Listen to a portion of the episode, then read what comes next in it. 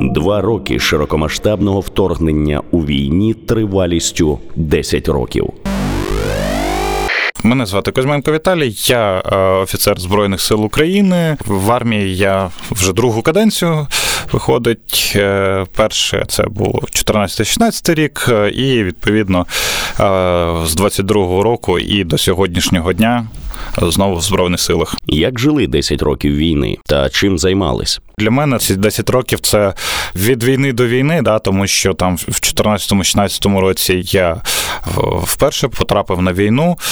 Власне, там як як е, солдат, як розвідник. Після 16-го року е, я зрозумів, що там те, чим займався до війни, воно вже в принципі не так цікаво, не так актуально. До повномасштабної війни громадською діяльністю займався, були проекти власне в сфері підтримки ветеранів, е, над якими працював, тому що велика проблема у нас була за період АТО ОС, да, в державної політики щодо ветеранів, щодо підтримки ветеранів, адаптації. От, власне, от якраз цим займався напередодні вже повномасштабної війни, і з 24 лютого довелося знову зі зброєю захищати е, свою державу.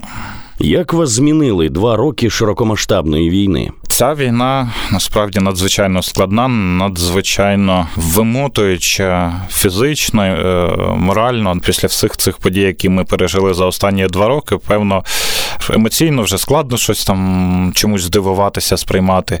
І залишається єдине це прагнення знищити ворога і цим закінчити війну. Далі вже планувати життя в мирній країні після того, як закінчимо з нашим противником. Як ставитесь до розваг і вечірок в час війни? Насправді я вже другий раз в армії, тому мені з цим окей. Коли я був в армії вперше, їздив в якісь перші там короткі відпустки. Мене от бісило те, що ти там в, полі е, по тобі стріляють, а ти там виїжджаєш буквально там на якихось. Та навіть там в Маріуполь вже виїжджав, да, там, хоч місто відчувало, там що фронт поряд, але вже там жило якимось таким спокійним життям. Коли ти повертаєшся до додому в Київ, бачиш там, що тут місто живе ну просто просто звичайним повсякденним життям. Першу каденцію на службі, певно, да, це це там задівало, було неприємно, але потім насправді ти радуєшся тому, що можеш повернутися в мирне життя, хоча б ненадовго да, поринути, от е, переключитись, поки ти там в дорозі, на те, що ти приїжджаєш в мирне місто, і ти можеш побути просто мирною людиною в цьому місті. От, Подивитися на, на спокійних людей, які живуть своїм життям. Це е, насправді теж важливо. Це Теж добре, це значить, що у нас ще багато сил і можливостей воювати і перемагати. Як ставитесь до ухилянтів? Звичайно, негативно, тому що для того, щоб воювати, для того, щоб перемогти в цій війні, потрібні звичайно люди. Да? Без людей, без військових е, нічого не буде. І чим швидше ми це усвідомимо, тим е, швидше власне ми зможемо там знищити противника.